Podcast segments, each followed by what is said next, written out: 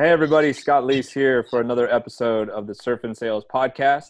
I am joined today by my good friend Richard Harris, as usual.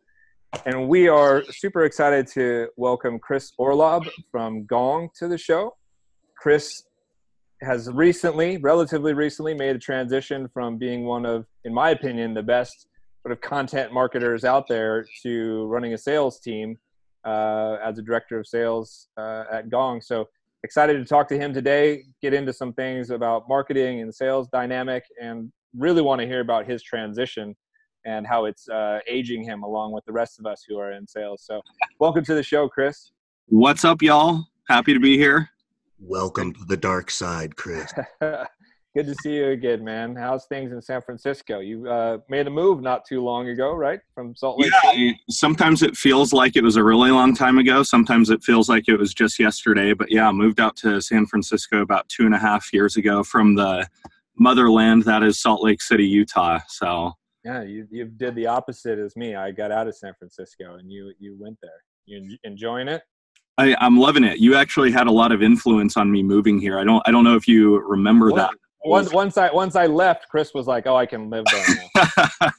That's exactly where I was going with that. No, I remember talking to you about this. Tell tell the story actually. well, I remember, you know, I was kind of, I was torn for probably a day and a half, and then it made like a lot of sense for me to want to move my family out to the Bay Area. But I remember shooting you a message specifically on LinkedIn because, you know, I had two little kids. I haven't, you know, had two little kids.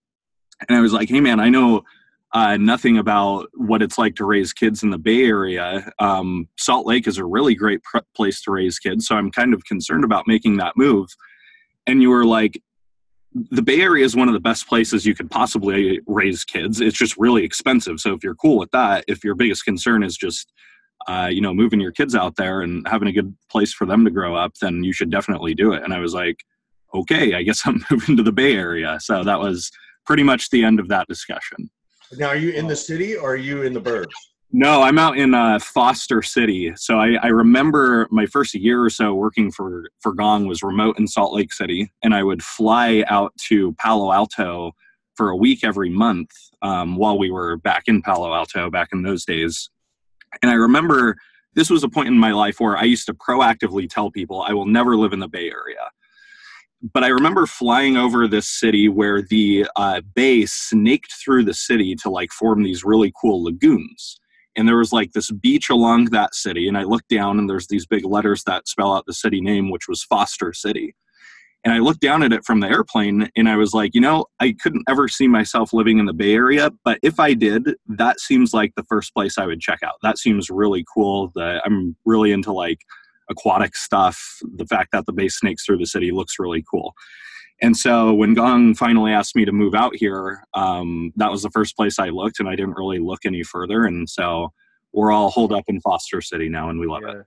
This this is how I this is how I know Chris's roots are in marketing. The the the aerial view of Foster City was great marketing ploy by the by the city government. Uh, It got, it got you. Chamber of Commerce is going to be very excited to hear. Yeah, that's right. That's I'm right. Tom. But tell, so tell tell uh, tell everybody kind of what you do right now. You know, with Gong, what your current role is, and then how the heck you got into that that role because it, it's it's a path that is kind of the opposite of what what many people do. I know a lot of people who started off in sales and slowly are like, oh, I want to go into marketing. I actually don't. Yeah. Want to sell. And I'm you've the opposite. Being on the hook, yeah. Yeah. So I want to tell us about that.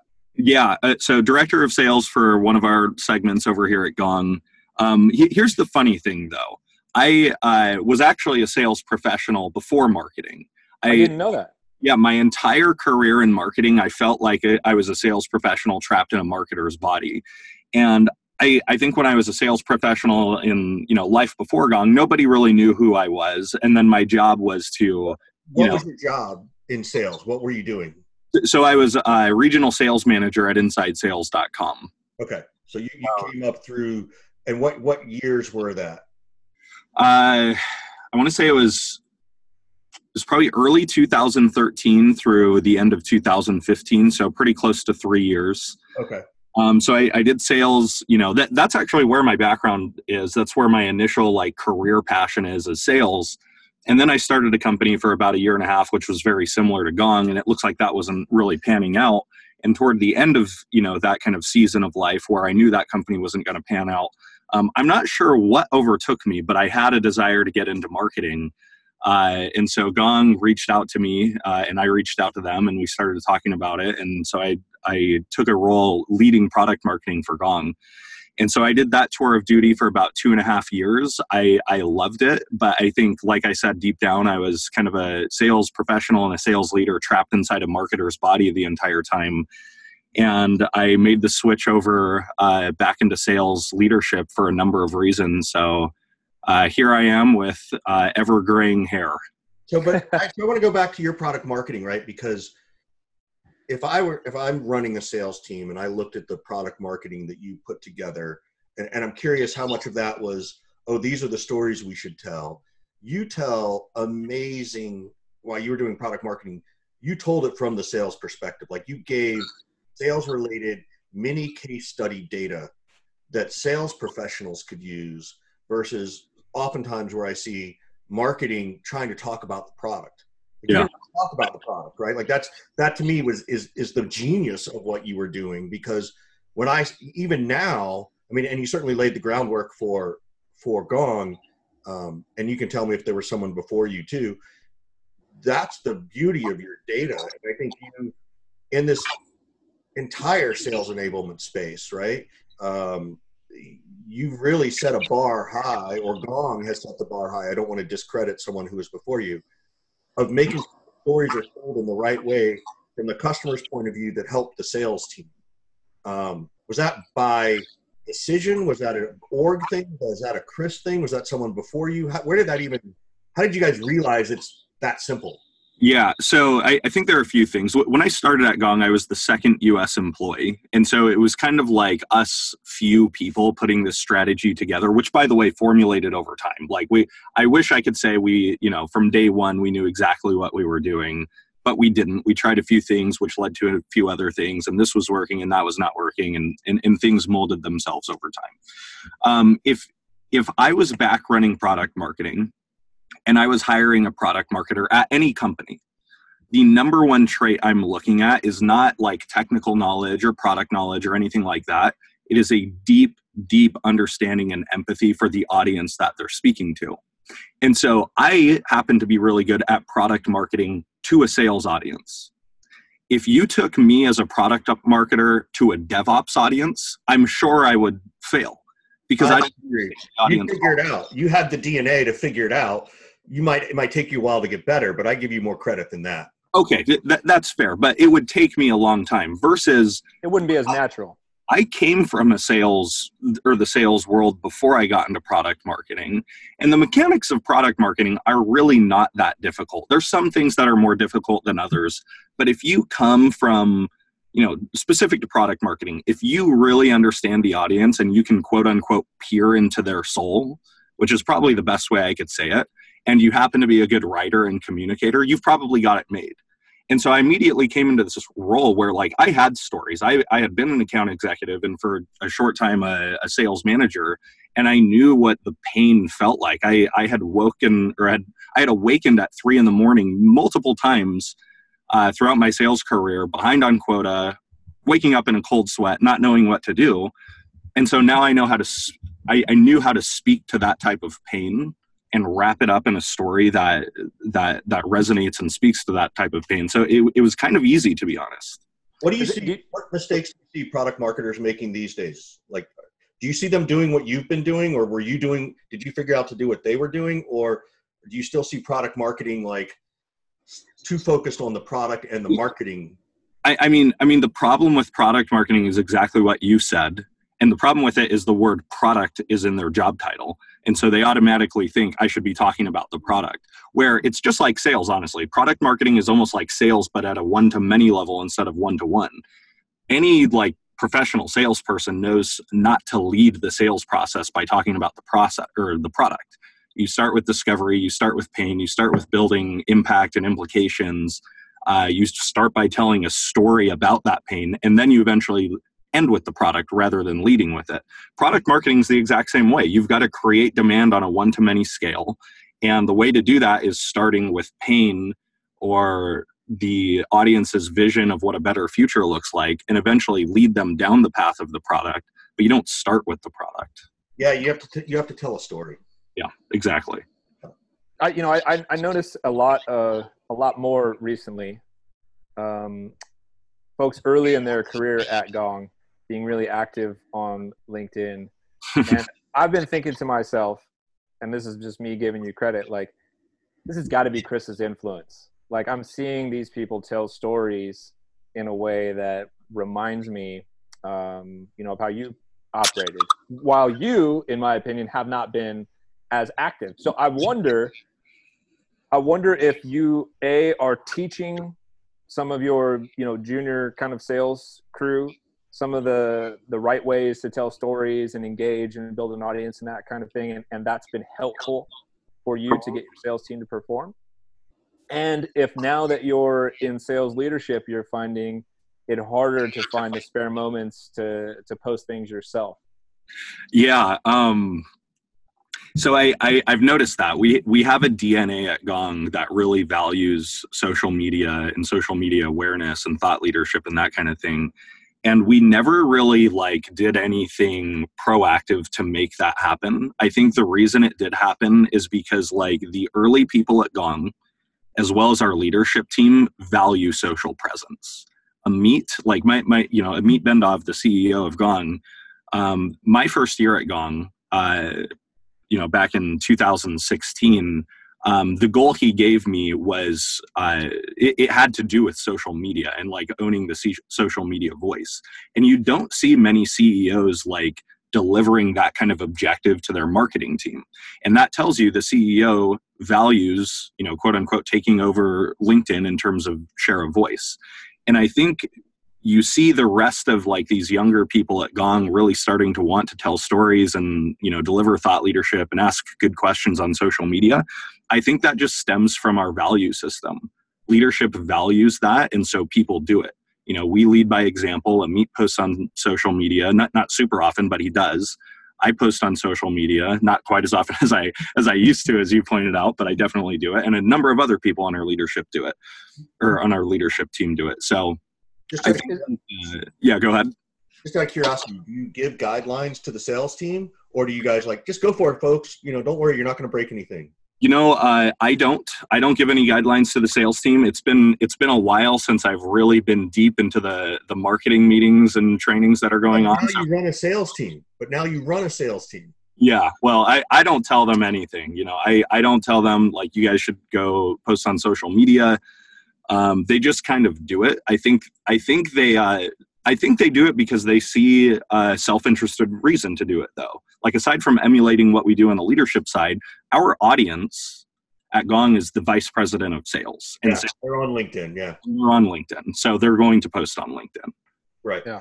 Is there is there ever a time when somebody is too soon in their career to be posting advice and and and you know telling stories in a particular way that is positioning themselves as an expert how do you how do you how do you feel about that and what kind of guidance if any do you give you know some of the folks who are maybe in their first year like they're it's their first year of the sdr or their first year as an ae this is like a kind of hot topic right because everybody is like all all all in a fuss about you know everybody thinks they're like their two years of experience is phenomenal and so now they're empowered to tell everybody else what to do yeah. Does it matter? How do you feel? How do you feel about that? I think it does matter. Like the, the last person you want to be is somebody who doesn't have any experience and your point of view that you're expressing on LinkedIn is like really off the mark and everybody except for you knows it. And so what I would recommend for like younger people if they really do want to start building up this audience is first of all post questions and facilitate discussions more than you like you know hand out advice um, the second thing is like when do you make this transition from you know asking questions and facilitating discussions to offering advice and giving thought leadership? And I think the answer then there is when you have a valuable point of view. That could come at age 30, that could come at age 25, that could come at age 21 if you're really ambitious, that could come at age 50. Um, the point well, is how, how does somebody know they have a valuable point of view? And, and even more so, that is maybe unique and to some degree, right? I've been thinking about this personally a lot because I've been seeing a lot of posts kind of calling out people for regurgitating the same thing and and not and things being too similar. Yeah. And I, and I understand it, but uh, the other part of me is like, well, you know, sometimes one plus one equals two, right? So like, there's a reason all these people who are very good at what they do are saying the same thing. It's because that's what fucking works. Yeah. Right? So how, how do you know when when you have something valuable to add? I think that that is something that that younger uh, people, you know, or people who are experienced in their career but are too afraid to p- post something and put something out there. How do you know when what you have is valuable?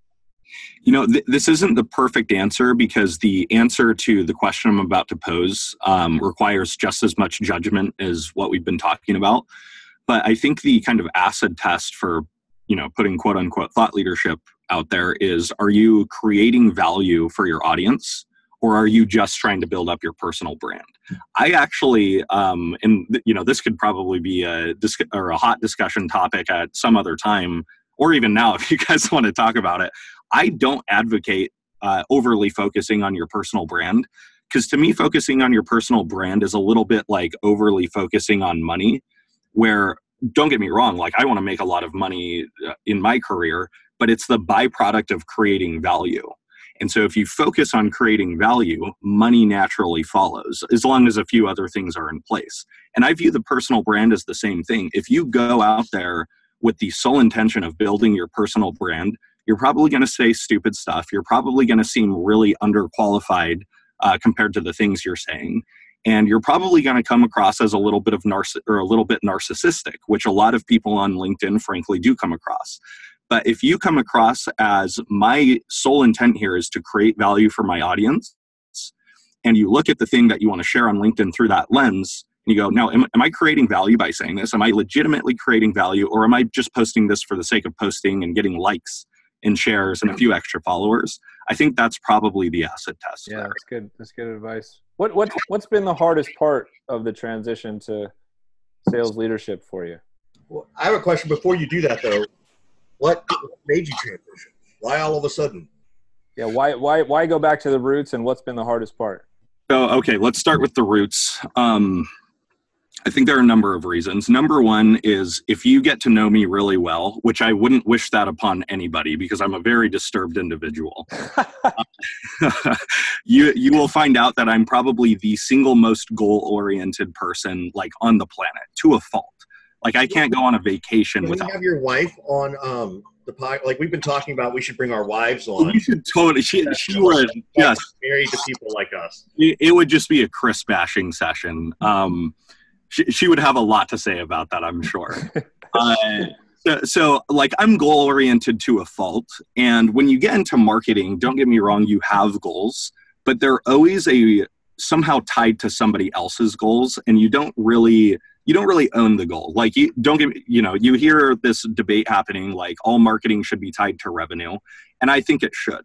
But f- coming from a guy who's really goal oriented, I hate being the guy or the gal who's supporting the revenue goal but doesn't like own that number. Yeah, you a, don't have you don't have as much control over it as you exactly exactly. Yeah. And so as masochistic as this sounds, I wanted my head on the chopping block again. I wanted to owning the number. So that's like the first without one. without actually completely controlling it, which is what sales leadership is, right? Exactly. Yeah, but yeah. you you own it. You don't necessarily control it. Right. Um, the second thing is, I think one of my deepest uh, professional passions is people leadership. And that opportunity exists in marketing, but it exists uh, tenfold compared to marketing in sales. If you think about like the typical salesperson, uh, they're dreamers. Like you don't get into sales unless you're a dreamer most of the time. So they have like these big visions for themselves, and they're like tremendous obstacles and heartbreak and hurdles that are going to be thrown along their path in getting to that professional vision because selling is really hard. And so, to be an effective sales leader, like first and foremost, you have to be really, really good at leadership. And i wanted to get back into that. I wanted to be a leader. I wanted to develop myself as a leader. And i wanted to you know when when i you know pass away one day and you know they're having my funeral frankly, I want a lot of people who worked with me to show up to my funeral because they're like, that guy made an impact on my career. Uh, yeah. more than that, he made an impact on my life, though, and I felt like I could do that in in a sales capacity more so than a marketing capacity. Yeah, that's such a common thread amongst amongst leaders. Um, we've we've had a lot of folks on the show, and there's a consistent theme. I mean, uh, when you were just speaking right there, you like I felt like you pulled some of the words out of my my mouth. I've said those exact things before. Um, so pe- people who are listening, you know, should rewind the tape and listen again to what what Chris just said right there because that's really what it's all about. Yeah. Scott, you're rewind the tape. You're aging yourself, buddy. Come on. it's a metaphor, Richard. It's a metaphor. Yeah, they won't understand it. That's what I'm saying. Well, they, they whatever. Rewind hey, Chris, where where did this come from? Where did this um, like as a kid? Where you know we talked to so many people, myself included. You know, I started selling candy at grammar school, kind of shit. You yeah. know, like you know what? Where did all this come from in Chris? Uh, I I have a few places to go, so bear with me. Uh, when I was four years old, my family moved to a house, uh, which my parents still live in, uh, in a little place called Stansbury Park, Utah. And that house happened to be at the end of the 17th hole, uh, or at the end of the fairway of the 17th hole of a golf course. And so, because of that, we would get a ton of golf balls hit into our fenced yard that the golfers could not retrieve because they, you know, they would have to jump the fence. It would just be this whole thing. And so, we would probably, we would probably collect around 200 golf balls per summer, uh, maybe more and I would sell them back to the golfers, uh, not to the same golfers who I hit it into I the. Played golf. on courses like that. I think it's hilarious. So. I, I, think it would be even funnier story if he literally held the golf ball ransom. That's what I was thinking. Like out there waiting for it. it. Yeah, yeah. like twenty-five cents. Yeah, uh, that's not how it went down. I, I wish I could say that because that would be hilarious. But that's like the first thing I ever sold. Um, you know, quote unquote sold. My my dad encouraged me to do that, and he helped me out and I would make like, you know, five bucks on a Saturday. And I was like, oh man, we're going to get a banana split at Baskin Robbins down the street for sure tonight. Um, if you fast forward to like high school, I was totally different. My my career ambition was to be uh, Neil Peart, who you know if you don't who Neil who if you don't know who Neil Peart is, he recently passed away. World's greatest drummer, arguably the world's greatest drummer of a band called Rush. Uh, I wanted to be the best drummer in the world. And if I look back on my life at that time and you asked me about it, I would say that's the only thing I cared about. Here's what's hilarious though. I a couple years ago I went back to my parents' house and I went to the, you know, basement where my drum set is and I found this piece of paper taped to the wall which was a list of goals. Wow. And the goals were what you would expect. They're like become the best drummer in the world, own 10 cars because I'm super rich because I'm such a great drummer, uh, tour through the United States. But there were a few goals on there that 16 year old Chris set that I had no idea I even set. One of them was master the art of selling, one of them was master the art of marketing, and one of them was become a successful entrepreneur. And you know, I I was looking back at that and I'm like, I had no idea I even had these ambitions when I was in high school. So you still have that? Did you take it with you? Uh, no, it's still it's still sitting in in Utah in that basement. I don't write that story, dude. Well, you're doing. Love to hear that story. You're awesome. doing pretty good on some of those goals, Chris. I don't know about the be- world's best drummer part, though. yeah, that that one I uh, I've officially given up on. Fun so. fun fact about Neil Peart that I'm going to assume you know. You know, despite being the best drummer in the world, arguably, that he took lessons, drumming lessons, into his 60s. I you know that? not know that. No, I've been a little too disconnected from that world for a it's, little. It's ama- It's amazing to uh, amazing to think about somebody who's, you know, at the top of their game, arguably the best in the world or one of the best all time, and here he is paying somebody else to teach him whatever stylistic things that he was trying to learn, just still trying to find a way to get better. You know, Amazing. wild, true story. Amazing. True story. Richard knows who who Rush is. I would hope. Yeah, he's nodding. He's nodding. I'm all about Tom Sawyer. I got some construction in the background, so I'm staying on he's mute. nodding his head. So, so you, so Chris, you talked about how you would be in favor of marketing owning uh, a number, and th- and this this topic is coming up more and more. And uh, can you can you give us your perspective on on why that should be the case in your opinion, and and how can how can we make that the norm? What do we need to do as a industry to bring about change so that becomes normalized? You know, I, I, I can answer the first question, I think, fully. The second question, I think, is going to be tougher for me to answer because I've never really been in a company where, um, you know, it wasn't the norm. So I don't know what these other companies are doing if they're like, you know, being comped on like some soft measurement of brand recognition. I think almost nobody's doing it. So I'm sort of I'm yeah. envisioning a, a dystopian future where we can figure it out. Uh, so so here's my perspective. Marketing and sales are not all that different. They they both serve the same purpose, which is to get, keep, and grow customers. One does it from a one to many platform, and one does it from a one to one or one to few platform. And so if you think about it, like with that philosophy, it's about customer acquisition, it's about customer retention, and it's about customer expansion and we're all working toward those same things as a team, then of course they should be comped more or less the same. Of course they should be measured more or less the same. Um, I think the bigger question is like, how did we even get to this point where people are not really believing that or thinking that? Because if you, if you think back to like the 80s, um, I wasn't even alive in the 80s, but I've, I've read a lot of books from the 80s. Uh, you think about like tech marketing from like the giants at Intel and some of those other like big b2b tech firms where you know marketing was a big thing. They all talk about revenue. They all talk about acquiring customers. They don't talk about you know anything like super fluffy. The fluffiest thing they talk about is owning the position of leadership in the mind of the customer and that's not fluffy it's just really difficult to measure and so i think the question is yes like how do we get to this point where we're tied to revenue um, another question i would have though is how did we get away from uh, what marketing's purpose originally was to what it is today, which who knows what it is today, according to some people. Yeah. So I, lo- I love that quote owning the position of leadership in the mind of the customer. Yeah. You know, so I was alive in the 80s, right? Yeah, you were in your prime. Yeah, exactly. I was. Um, but but you're right. Like that's when Apple really came out with that that first Super Bowl commercial, right?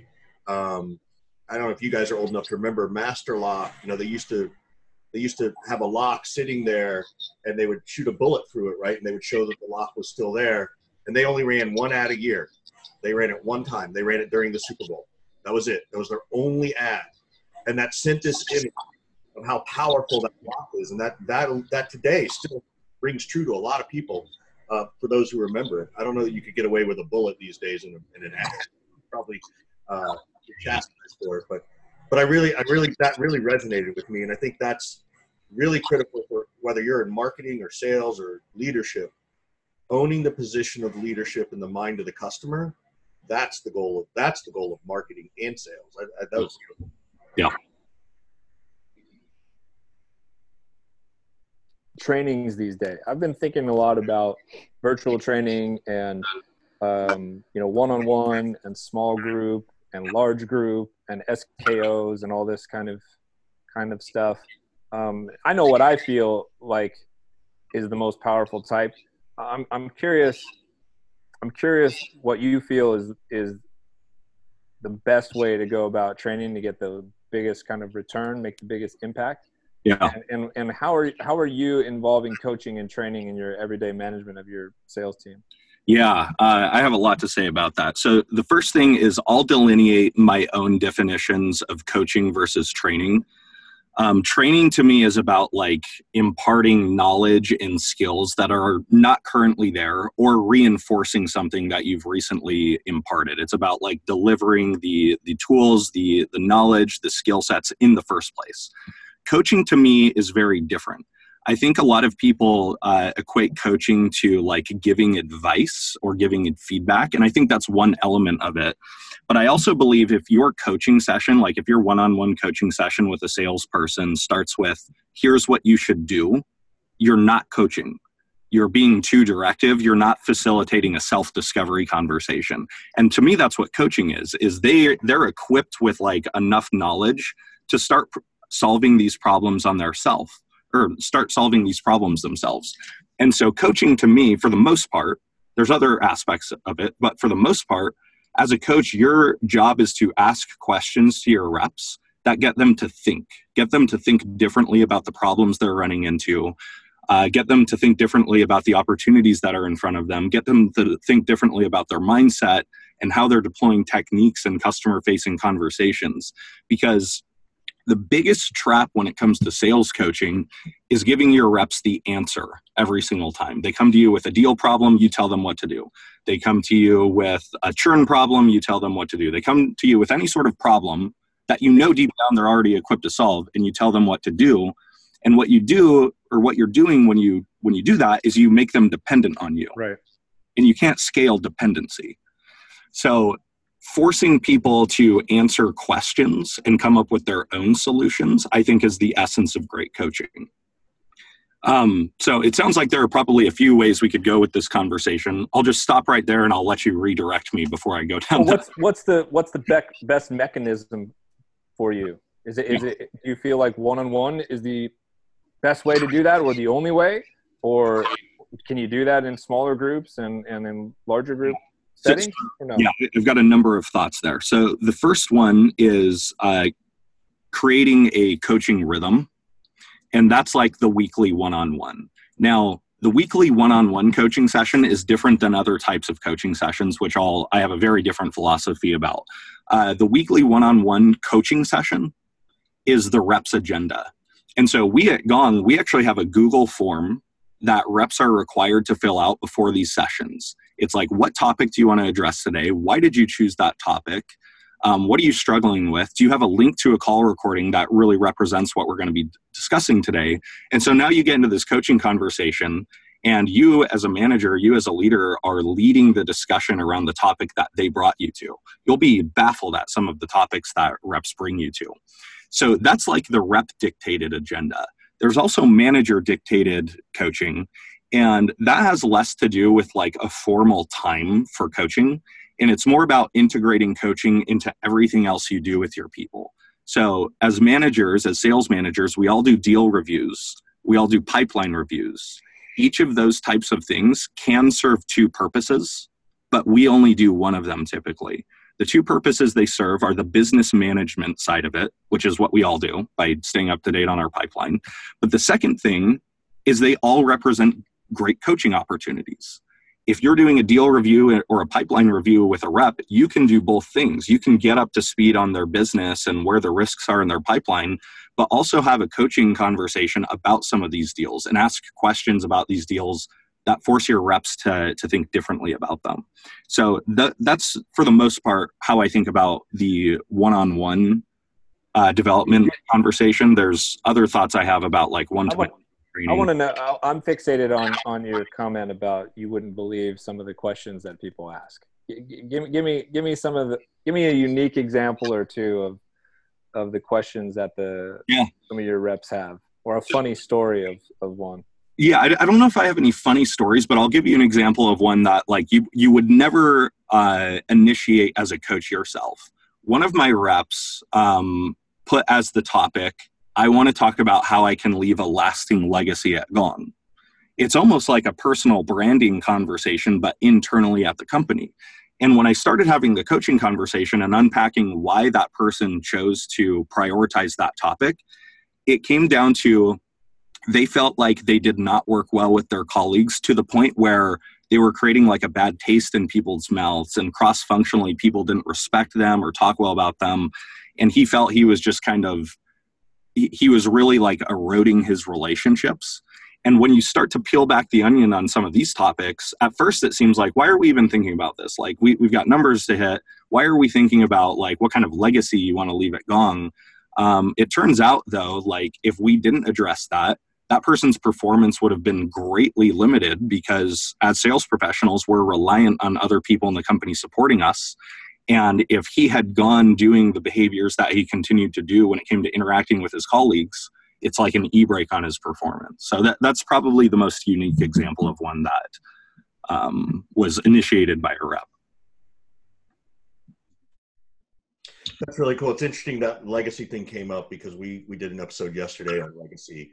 Just Scott and I, you know, given you know the tragedy of Kobe Bryant, um, the comeback for Roger Federer, uh, I don't know if you're a tennis sports guy, uh, the Super Bowl coming up, and you know, oftentimes we think of legacy in terms of sports and and those kinds of things, but it does matter. And I love the fact that you have someone who's concerned about it because it earlier in my career, I, I never cared about my legacy. I cared about my number. I cared about hitting it, but I didn't think about what it meant. I think I looked at it. I didn't look at it as legacy. I looked at it as how do I get promoted, right? And I think if you take that bigger view and that bigger lens, um, it can provide deeper value to the individual right? And provide deeper value to the organization. Because here's this person wanting to improve relationships at one level improve relationships with you and upper management because he knows that if if he's seen as a difficult person it's going to be hard for that person to get i don't know if it's a him or he or she uh, it's going to be hard for them to get promoted. And they're doing it from a, a place of meaning in the heart so i'm i'm impressed by that uh, which is really really good so uh, i'm glad you brought that up yeah. Um, I want I want to shift gears two gears I want to go to. Um, the first one is is on a personal level. The second is on on where you see the you know where do you see the twenties taking us in sales and sales leadership and stuff like that. But the, the first question's on um, mental health or mental well being. I've had some conversations with folks in your HR department, and you know me, like I'm I'm really big on mental health, and I see mental health like physical health. You go through exercises to take care of yourself, and that mental health is different than mental illness. But I know Gong is really at the forefront of a lot of companies I talk to um, to support people um, in those in those ways. Um, you know, what's been your experience with that at Gong and and having to do that? And you know, you put a lot of pressure on yourself. How do you take care of yourself and mentally? Uh, I, I don't know how qualified I am to answer that one because I feel like I struggle with it. Like I but that's why you're qualified. Because, like that's the part we need to stop acknowledging is like we're not experts at this. None of us are. Uh, yeah, I um. It's it's a constant work in progress. Yeah, I'll tell you a story, and like th- this is a, an illustration of like why I'm so loyal to Gong as an organization. There was a time, it was probably 15 months ago or so, where I talked to Amit. I had like a one-on-one with him. Amit is our CEO, just for everybody listening and i like opened up to him about like how burnt out i was and i was like look man uh, gong is like as close to a place in my heart professionally as it can get i've been in this category since it was an idea in somebody's mind and i really don't want to um like leave this story before it's finished but i am like totally burnt out right now and i don't know what to do. And this was his answer. I didn't take him up on it but this was his answer. He goes take a month off paid. And i was like i was kind of like blown back like are, are you serious? Like that's you know kind of substantial. Um, but the fact that like he prioritized that uh, like i was already super loyal to gong. It like doubled my level of loyalty in that moment. And so that's just a i think a, a good story to illustrate you know leaders these days i think are starting to become more cognizant of these issues and being more supportive of their people um, as far as how to deal with mental health, I think one of the concepts that comes to mind is it almost has like a religious connotation, but the idea of rest and like what does rest actually mean? Because I think a lot of us misinterpret what will lead to rest for ourselves. So, like, an example is you just worked like a 60 or 80 hour week. And most people think all right i've got to rest now. And they the next thing they do is they go binge on netflix for eight hours. And what they don't realize is by the end of that eight hours, they're more exhausted uh, than at the beginning of the eight hours. And so I think a lot of people equate rest to just a lack of activity or like passiveness. And I think the real answer, and I don't, I don't have a great answer here. I'm still thinking through this stuff for you know my own benefit. But it's like what what actually restores your energy, not just like what puts you in a passive mode or a non-active mode, but what like rejuvenates your spirit for like lack of a better word is it going to the ocean to like take in this like the enormity of uh you know what the earth actually represents. Is it playing with your kids and seeing them like swing on a swing? Is it reading an inspirational book that puts your head and heart in the right place? So i struggle a lot with you know on and off like burnout and overwork and that kind of thing. Um, i haven't found the best solution but the the topic that comes to mind lately to best address it is the concept of rest and making sure we're not misinterpreting rest not just you know it's not doing something passive or inactive although sometimes it could be but it's doing something that actually restores your energy. Yeah no that that's really good. Like i, I focus on that a lot. Um, you know the word is meditation right? Um, and, I, and i've been doing it I, I think i just crossed 4600 minutes of meditation and i only do it 10 minutes a day.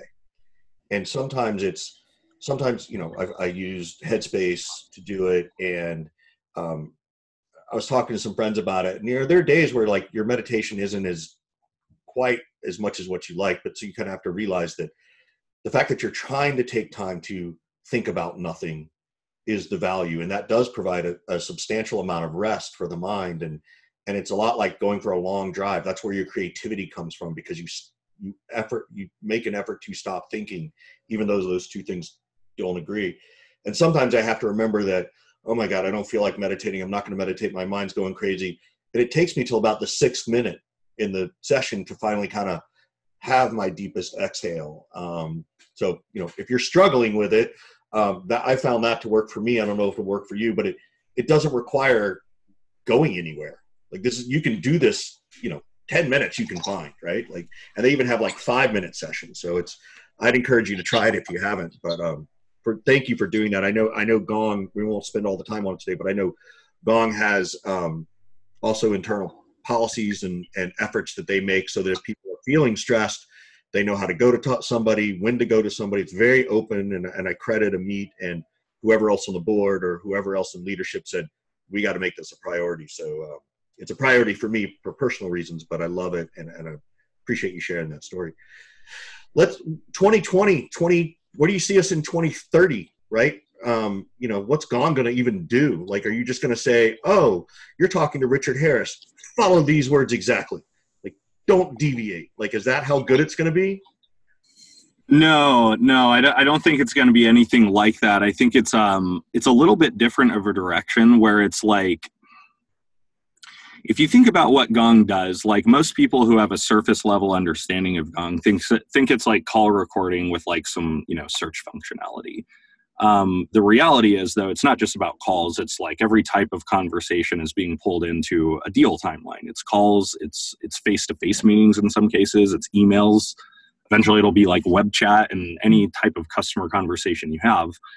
Um, so at, at the risk of sounding like it's going to replace CRM or compete with CRM, that's not my intention, but your intention, but it's almost going to be like another CRM where like if you're a sales manager and you want to know what the hell is going on in your pipeline, you can do one of two things. You can go into Salesforce and see all the opportunities and see how out of date they are is this stage right? See maybe 10 words worth of notes to get you know the picture and then go drill your reps for 30 minutes and ask them 20 questions to actually get the reality of what's going on. What do you what do you what do you say to the salesperson or sales manager or vp of sales who's out there right now going oh sweet i got to check two platforms to see what the fuck is going on. Um i i would you know they're out there. I might be one of them so so let me close the loop and I'll and I'll address that. The the alternative to doing what I just explained is you can look at your deals in Gong and see like how much conversation velocity there is or people replying to your emails and what was actually said. When you want to understand what's going on in your pipeline, you log into that platform. And you don't have to log into the other one at all.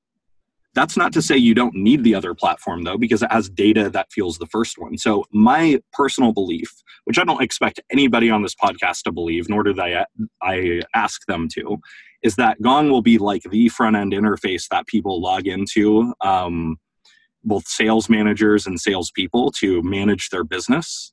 It's not going to replace CRM, but CRM will be like a back end database that people don't really log into anymore. You still need it there because you know it gives you like a lot of deal information like amount and stage and that kind of stuff. I see that now. I see I, salesforce is nothing more than a big data warehouse.